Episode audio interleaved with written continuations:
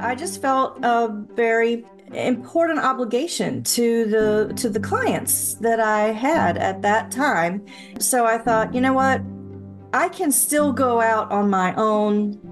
Yeah, it'll be hard and it'll be feel lonely and, and all that. but I just decided that was the path for me. My guest today is Cristy Gupton. She is the president and founder of Custom Benefit Solution, and she's a forward thinking healthcare strategist who works directly with employer health plan sponsors to help them design what she calls employer built healthcare, not insurer built healthcare. So we get into what that means and her journey into entrepreneurship, becoming a consultant, and also a two time Broker of the Year award winning consultant in her field. She is a contributor to Benefits Pro magazine and Physician Outlook magazine. She's also board member and committee chair at Mitigate Partners and a Health Rosetta credentialed advisor. So she has been provided for along her journey, and she's doing the same now for not only her clients, but as we talked about at the end of this conversation, how she's doing that for her own health and well being. So it's my privilege to introduce you to my new friend and mentor, Cristy. Welcome to the Become a Provider podcast. If you're looking to live a more intentional lifestyle and overcome passive living, then you're listening to the right show. I interview entrepreneurs, athletes, community leaders, and personal mentors of mine who inspire me to provide in new and creative ways. I'm your host, Justin Thomas, co founder of the C.L. Thomas Fellowship nonprofit, entrepreneur, and coach. Most importantly, I'm trying to provide more like Jesus and live an exciting life, so let's begin. Cristy, cheers. Welcome to the podcast. Thank you so much for having me. I'm really looking forward to the conversation. And I like to always break the ice uh, for the audience and for my guest, even just to say how the guest has provided for me. And so, if you don't mind, I'll share a quick story. Okay. You and I are in similar industries professionally. A few years back, I surprisingly found myself in a position of being a business consultant for a company managing their employee benefits. And we were working with a local direct primary care practice but they said, Oh, Justin, you need to meet Cristy. And at the time I was so new, I didn't even know what I was doing. And, and that brief email interaction was just quick. It was like, hey, I, I don't know what I'm doing, Cristy, but it sounds like you're you're a broker and maybe we're competitors. I kind of went dormant for a little bit. And then just last year I decided I really need to learn from seasoned professionals. And I remember this successful consultant out in North Carolina, maybe she'd be willing to share some of her expertise and time with me.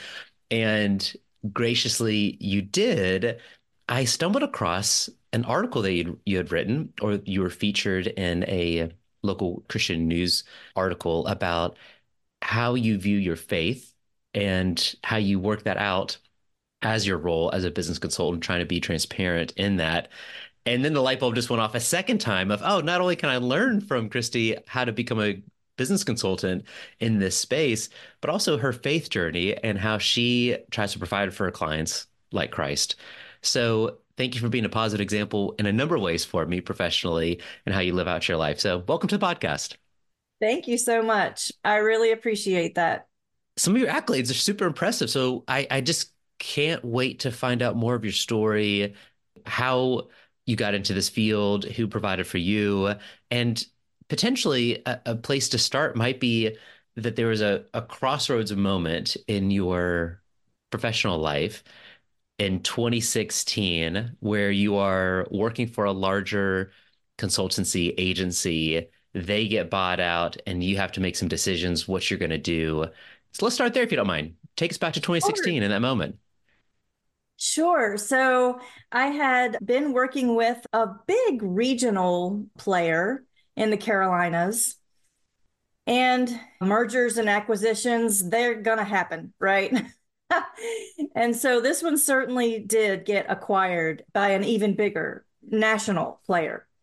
And the the way it was looking like what the future held was a big disconnect between me and my clients. It was very much a volume based game. I was going to have to focus much more heavily on just selling, sell, sell, sell, sell more, more, more, more all the time. And I guess that's not a bad thing if you're really good at that, but I don't think I really am. I think I'm better at digging into the details and figuring out what's actually causing problems and fixing those problems and those solutions sort of bubble up to the the greater good for for that client and i just didn't like to have that sea of disconnect put in between me and and the people really that depended on me on a fairly daily basis. Uh, even if it was for something simple like hey can you explain this part of my policy to me? Or can you look over this document make sure we filled it out right? I mean i know that seems silly for a consultant to be asked to be that granular and maybe in the grand scheme of things i'd be better off financially if i would ignore those hmm. types of things and delegate that to other people but i just felt a very important obligation to the to the clients that I had at that time. And so I thought, you know what? I I can still go out on my own and yeah, it'll be hard and it'll be feel lonely and, and all that. but I just decided that was the path for me. And so I did. I left and I took uh, half a dozen clients with me and I, I rented a little a little space in a office building. I mean, it really, I think it was more like a filing closet. that I rented and just put a desk in and and hung a, a little name on the wall. And that was that was I mean I'm not going to whitewash it. That was a difficult and lonely year. But after that is when I found the Health Rosetta.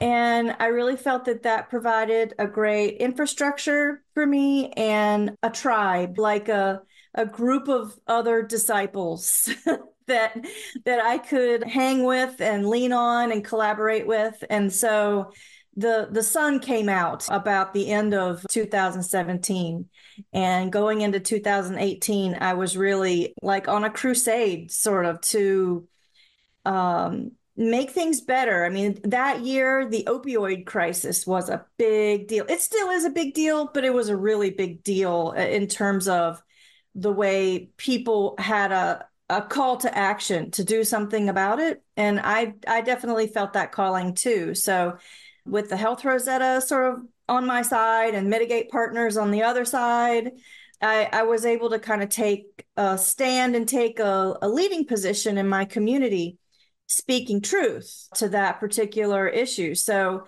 2016, yeah, it was a year that I I I went I I walked through that. It was a good experience, but it taught me that bigger isn't always better. And my clients definitely that resonated with them too. And so we've gotten some very decent growth since then. Nothing elaborate. I mean, I'm not, I don't have a huge book of business, but it's been slow and steady, that kind of pace that wins the race. And I'm, I'm glad I have, I have that experience to, to fall back on because I think those sorts of transitions are going to happen periodically throughout a career. So, and walk us through, if you don't mind, making that decision is a large one. And so, for those listening who aren't a business consultant like us, they might be in a different profession thinking about making a big change, whether or not starting their own business or recognizing the company I'm in now isn't the right fit, doesn't align with my goals with it. Do you remember any activities that you did that helped you make that brave step of starting your own consultancy business? Does anything come to mind? That moment where I I definitely knew it was time to make an exit not only because the organization I was with was going in a direction I I didn't want to go in but also the dynamics within the agency were deteriorating too so like the interpersonal relationships that I had with some of the superiors in that organization those were disintegrating as well. So I think it was mutually agreed upon that I needed to leave. you probably know what I mean. It's just the the overall environment and what I was feeling in my heart was okay, it's just it's just simply time. Yes, there's going to be people that I miss and yes, this feels bad in a way to be going in the other direction when it seems like everyone is so excited about this new endeavor that they're going on and I'm not going on it, right? And and so that felt a little bad but i also i just i had the support of my clients and i really just felt deep down inside it was just the right move because i think you you do start to see misalignment when your core values don't match up with that of a larger organization. So when when my core values are all about transparency and and calling a spade a spade because when I'm if I'm looking at say pharmacy claims detail and I can see that there's a drug that an employee is taking that's costing 10x what the fair market value is. But it's costing that because the the PBM the pharmacy benefits manager is jacking up the price arbitrarily. Do I not have a duty to my client and their plan their health plan on behalf of the members of that plan, don't I have a duty to call that out? But when that sort of tinge or leaning into the to to the foundational truths of transparency and doing what you feel is right on behalf of others i mean that's kind of like the definition of a fiduciary right when that's not supported or embraced by the leadership of the organization you find yourself in, then you just sort of know, okay, this is not where I fit in. and and maybe I have to go about this on my own because I'm I'm just not supported in this sort of mentality. When I I do have like a little saying that I say pretty often, and that is that in 2017, when I joined the Health Rosetta and Mitigate Partners, I stopped selling and I started solving problems. And I sort of embraced that problem solver mentality. And it that problem solver mentality really does require um, a a transparent mindset. So like if you are finding things or things to be true that are not in the best interests of your client, you have to be transparent about that and you have to and say look this is the data this is what we're seeing i think i have a couple of solutions that'll solve this problem. Let, hear me out and then you work on it together with your client. I've never been a my way or the highway type of um, professional. I don't i just don't think i have all the best ideas. I think i have some good ones. But at the end of the day to be a good consultant, I think you have to have a collaborative relationship with your client. You're not trying to push something on them, some some product you want to sell them for your own benefit. Maybe it does benefit them in some ways, but um, you can't help but deny or, or, or agree that there are certain products that benefit the seller more than it benefits the buyer right so i just i feel like that was i hope that answers the question that you had but i i, I just remember thinking this is not my place i'm not i don't fit in here and so it's time to go it actually is a great segue into a quote you mentioned transparency and how that integrates with your not only your values but your your faith. And this quote from the uh, article that highlighted you, the Blue Ridge Christian News. I just want to read this and ask you to elaborate on it. You mentioned quote i have to remember every day that the job i've committed to doing for my clients is my version of ministry so being completely transparent about how and what i'm paid is what christ requires of me. Yeah, I re- I remember writing that and I and I do absolutely believe it. When when Christ was here among us, he did tackle financial topics. Money, hey. Even the Bible says that the love of money is the root of all evil. And Christ came to earth to save us from the evils that that could, you know, create all of the damage that we see in our lives. So there was certainly an attempt during our biblical history to, to point out the financial element to to what drives us. I wrote that article based on sort of like my own opinion of the of the Consolidated Appropriations Act of 2021. So it has mostly like four pillars of transparency and fiduciary points, but the broker compensation disclosures that I mean, I think I wrote that article in the fall of 2022. I can't remember exactly, but I'm sure I was pointing out that broker compensation disclosures, which, which were the law of the land now, uh, and and when I wrote the thing, the article, and the plan sponsors for health plans, if they didn't have those disclosures in their hands, I think at the time I was writing the article, they're late. and it was their responsibility to have them on hand, which means their brokers either needed to be transparent and already have that ready and delivered on time, or the plan sponsor needed to ask for them.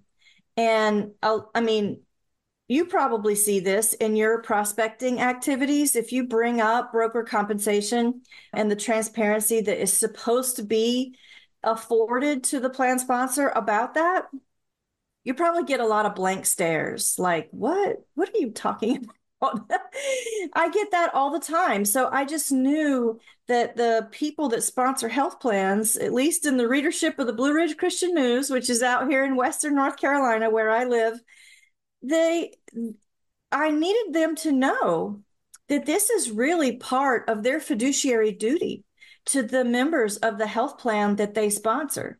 And this is this is not really a new concept because they're already under this sort of mandate from the Department of Labor on their retirement plans. So the fact that this is now going over onto the health and welfare side of ERISA is really a logical and I think a well thought out progression because the enforcement of ERISA had really not been being done on the health and welfare side, certainly not to the extent that it had on the retirement side. So, knowing that employers can be sued by their plan members because of the poor performance of those retirement plans and what the the stockbroker or the, the retirement advisor is being paid absolutely filters in and factors in to whether that retirement um, program is performing well or not. I mean, and that's a serious thing. I mean, think about what happened in Enron. Remember that story from what back in the early or maybe the mid 2000s? Those people were caught completely unawares that their future was was very bleak financially because their employer the the the sponsor of the retirement plan got caught with their pants down and now there were hundreds maybe thousands of employees holding the bag and and the the rest of their golden years hung in the balance so that sort of fiduciary duty that wasn't being done and that kind of tragic story, it could absolutely happen on the health plan side too. And so employers needed to know that that their fiduciary duty as a function of the Consolidated Appropriations Act of 2021, their fiduciary duty had new legs.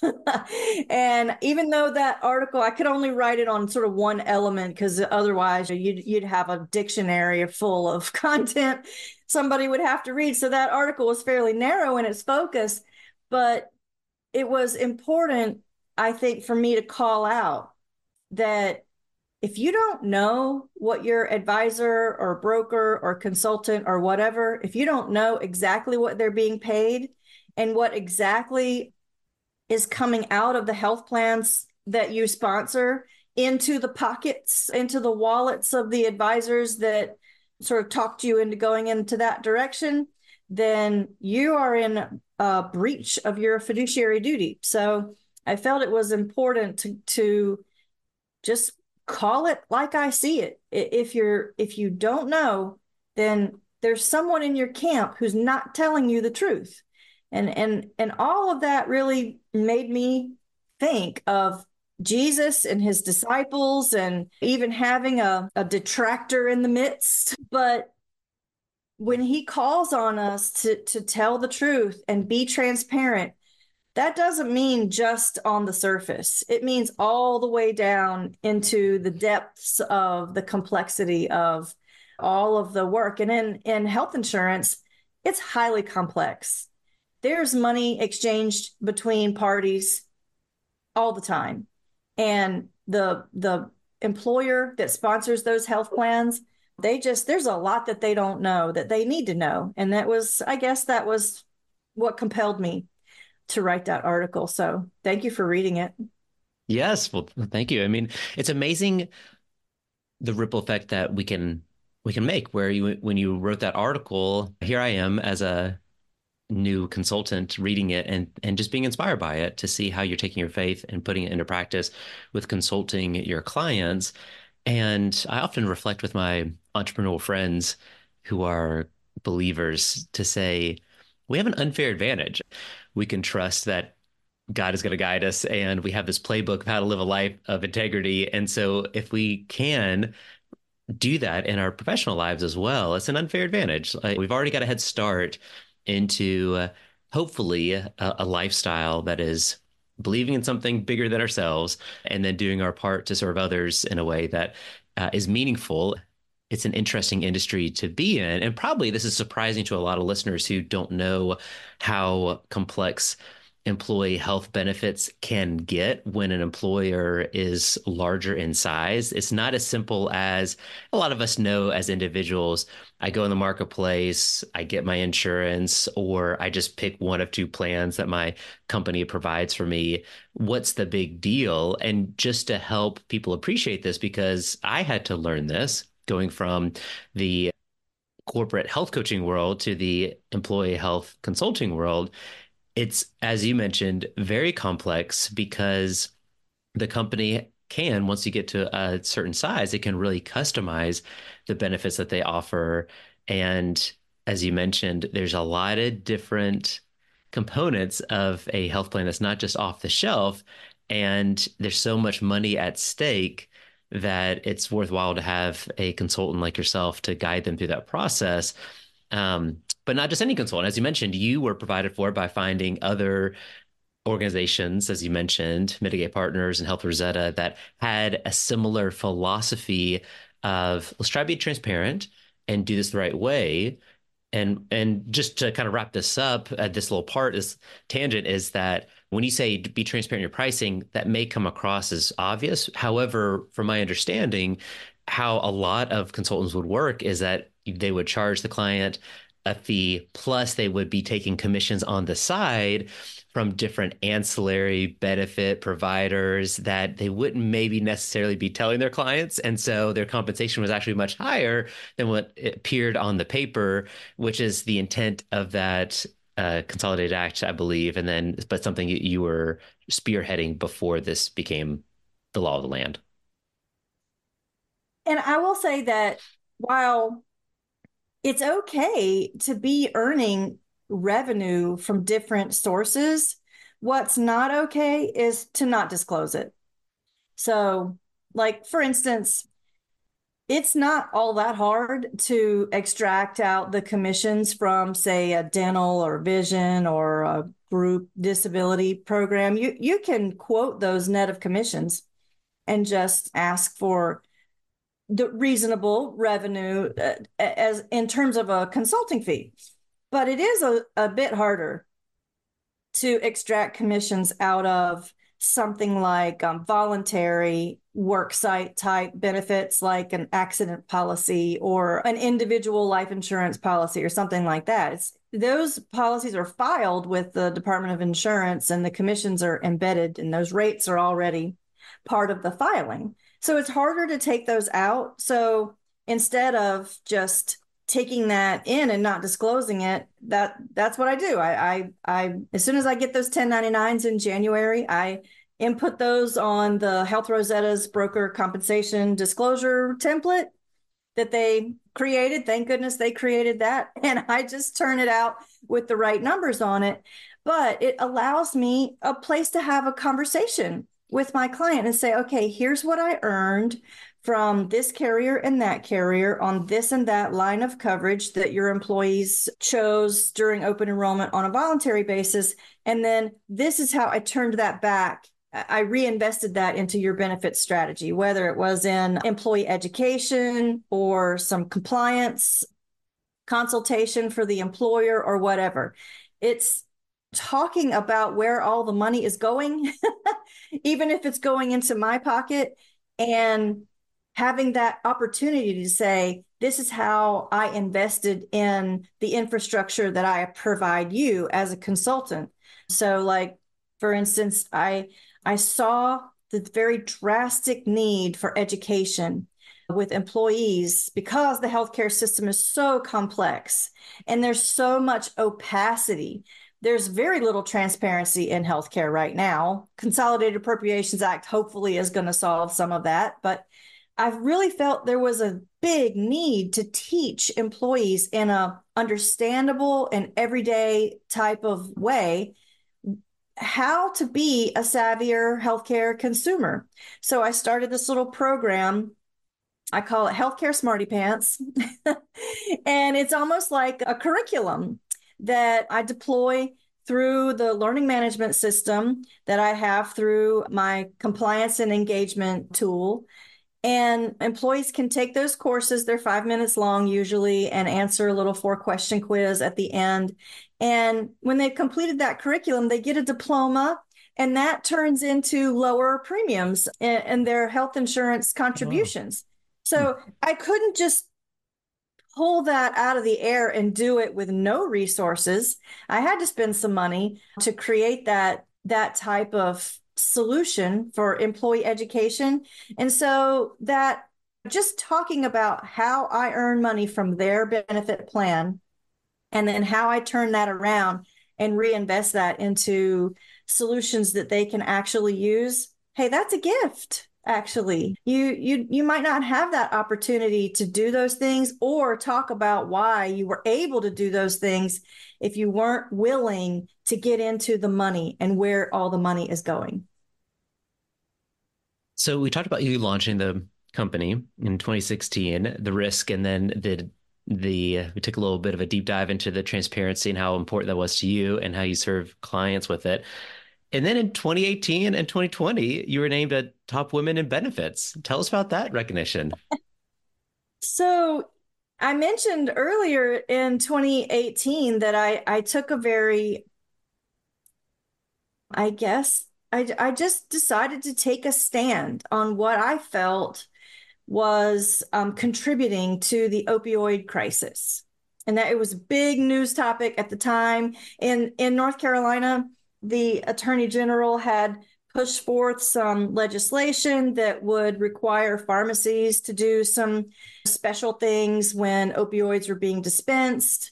There was just a it was it was a moment where I had an opportunity, and so um, I knew how I felt about what I what I understood about how opioids were paid for within an employee health plan, and I could pinpoint at a at a cellular level where we could stop this or or enhance that or just change the flow of traffic between health health plan spending and health outcomes and where where you could surgically remove right the the elements that would lead to tragic consequences because of these drugs. And so I held a a fairly significant town hall type seminar in my town probably I don't know 250 people showed up for it. The the attorney general also came and and was a speaker. My buddy Carl Schuessler, who founded co-founded Mitigate Partners, he came and spoke about health plan design and how that um, has an impact on health outcomes. And so he modified his his talk. He he he does the cartel talk. So he he took his talk and sort of modified it so that this opioid crisis was the discussion of the day. And the people that were in the audience got an eye-opening experience really to see oh wait your your prescription drug benefit and how it interacts with your overall health plan it's not just your generic copay is is ten dollars and your your brand name copay is twenty dollars. It, that it's not that simple. a lot that goes into it. And so we were able to to have this nice seminar. Well, that caught the attention of some other groups who wanted me to come speak. I think I spoke at eight different either it was a, a conference or um, a community seminar or something like that. So 2018 into 2019 it just blossomed i was able to to get on stages and speak to speak truth to power and and open people's eyes about what they could do especially other fellow brokers and consultants what they could do with their clients to help tamp down this this this issue uh, i guess one of the the pinnacle of that speaking series was in November of 19. I spoke at the Health Rosetta Summit in Chicago on, on stage with Marilyn Bartlett, who's a, a hero uh, of mine, and Callie Ortega and Dave Chase, who co founded the Health Rosetta. So it all it all was a great experience and, and it put me in shoulder to shoulder distance with some other really great people also pulling at the oar in the same direction and and so um, when I think employee benefit advisor magazine I think is who has this annual list of the top 20 women in benefits advising. So I ended up on the cover of that magazine, or maybe not the cover, but in a, a, a special article about what I was doing. And and I'm not doing any of it by myself. so there's lots of other people to praise for. It's definitely um, Dave Chase and the Health Rosetta because they really took a, a very um, prominent stance on it and and gave employers tools to use and education about how how to how to manage the PBM relationship in in a self-funded health plan. And I'll say I want to say one more thing about self-funding because you mentioned a minute ago how employers of a certain size, maybe the larger employers, I'd love for people to know that self-funding and the way you can purchase stop loss through a self-funded arrangement that has come way down market over the years so just this week, I quoted a a level funded plan, which is a, a hybrid of self funding for a group of seven employees. And it is going to save them thousands of dollars. Um, it's going to afford them the found money to go out and provide direct primary care for all seven of their employees and still have a, a lot of money left over. And if the year plays out the way we think it will, their claims bucket is still going to have more than 50% of the of the money in the claims bucket at the end of 2024. So I just think that I mean, self funding is a type of transparency in itself. I mean, there's still all kinds of HIPAA protections for employees. It's not like self funding outs employees who need medical care and and discloses anything private. But self funding just tells you where the money is going and it gives you insights into how to fix what's broken about the way we access and consume healthcare. Everyone out there should know that even if you're a tiny employer, you could still use the principles of self funding to provide transparency not only to yourself, but also to your employees. Well, it doesn't surprise me that you're finding creative solutions even for small groups as well. And it's obvious that you're passionate about this work. You've taken a stand with it. And I just love to make a note of how this virtuous cycle of provision can work, where you take a leap of faith, you start your own business, you dive into existing uh, associations and groups to be trained, and they are certainly providing for you with the education and the support uh, to help you get through a really tough season of being on your own. As you mentioned, a very lonely season. And then just a couple years later, you were on stage with these co founders and sharing from a thought leadership perspective and hosting the attorney general. And isn't it great when you can look back in life and see those moments of taking a big risk and you need a lot of provision, and then all of a sudden you're giving it? Thank you. It is important to give that encouragement to others because we're all going to go through seasons where we are we doubt ourselves we doubt our future and frankly we doubt that that the lord is sort of working everything to our good. If we can't see it right in front it's just human nature to ask those doubtful questions. So yes let it be an encouragement to others that if you'll just stay in faith and just get up every day and just try to do your best even if it's only answering emails quickly to the people who ask you for your help. if that's all you got done that day, then maybe find fulfillment in that. I love that song. I don't know who sings it or even what the title is, but that song where the lyrics say, You're always working every day, you're always working, referring to God, um, always working on your, your behalf behind the scenes where you can't see it, but you have to have the faith to know that it's happening. And as we begin to wrap up here, I always like to ask my guests in the midst of all you're doing for your clients and serving them, how are you providing for yourself in this season? Oh, that's a tough one.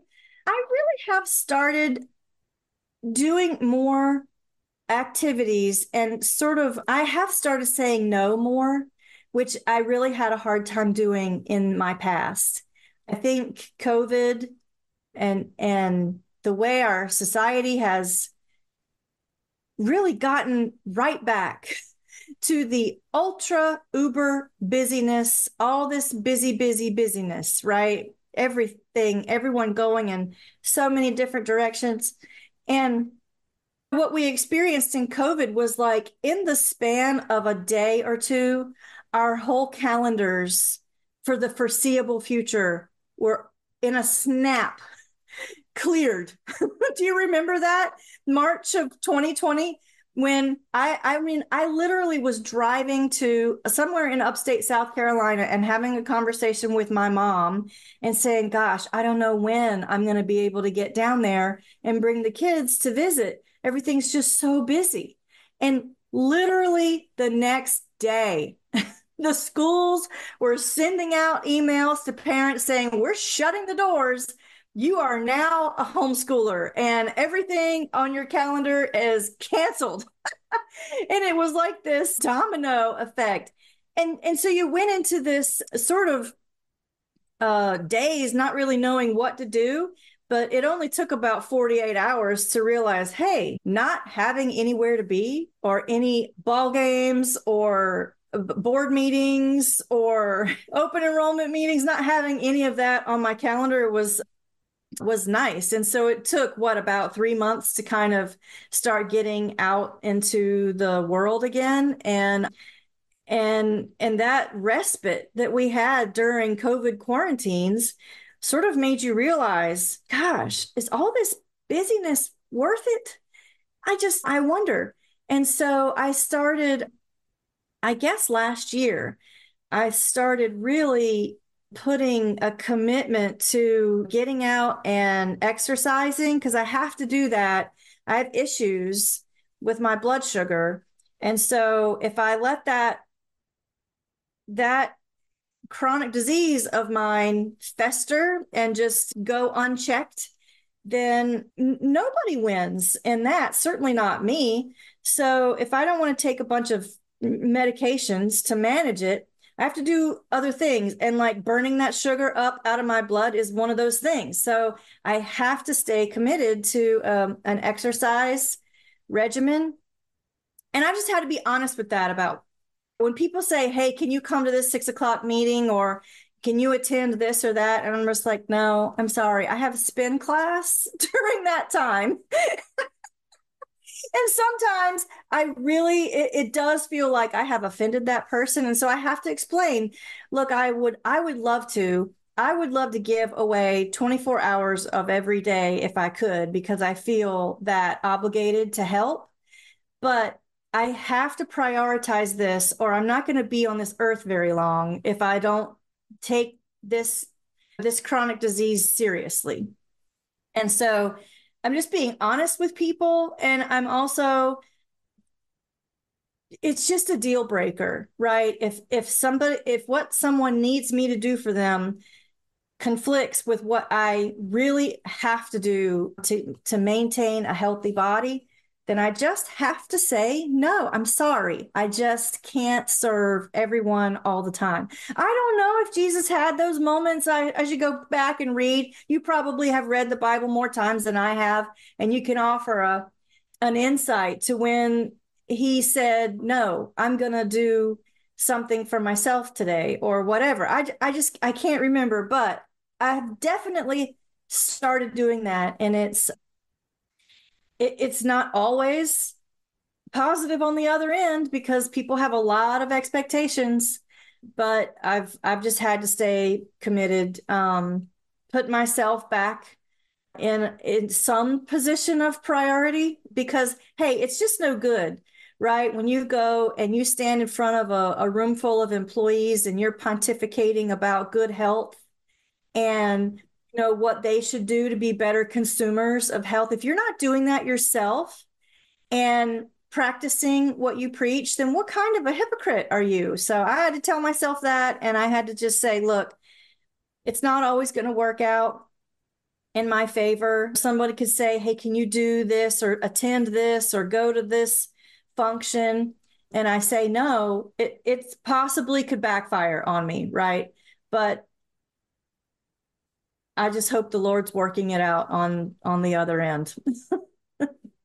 There's so much good in everything you just mentioned. Thank you for giving that very practical example of needing to prioritize yourself and your health and how it does cost us to do that. Just like you talked about the change in strategy of being a a standard consultant who isn't maybe as transparent to being a consultant that's more transparent there's some friction there and you have to be willing to have those honest conversations with yourself and the client. And it's the same thing with as you just mentioned your health where you had to have some honest conversations with yourself of like i need to change some of my behaviors i need to prioritize more of this movement. And uh, I love how once again we go back to the integration of faith in our profession, where just like we're called not to be lukewarm in our faith, we're not called to stand up in front of a crowd and judge them for making poor decisions in their health and wellness and not feel our best as well as much as we can control that. So that's why it's so fun to have these conversations to see how people are living out this idea of providing like Jesus. And you've given us a lot of gems of how you're doing that in your consulting and all your your personal health there. So, so once again, thank you for sharing because I think it's really inspiring for others to to hear this and to try to do likewise. And that's really my goal of this podcast is to just help encourage people to provide for themselves and others like Jesus. And if we could do that, man, what a wonderful world we'd live in where we'd work with more people that are energized and engaged and honest and transparent, all the things we talked about today. So, so Cristy, thank you for sharing a little part of your story and your journey with it. It's it's meant a lot to me and I'm sure it will encourage others. How can people connect with you or any last words that you want to share? Oh, sure. I'm all over social media to the extent that I can post some interesting commentary on LinkedIn. My website is custombenefits.work. That's W O R K on the end. And my email address is Cristy, C R I S T Y, at custombenefits.work. I'd love to connect with anyone who we might have a, a mutual interest in solving healthcare problems. So hit me up.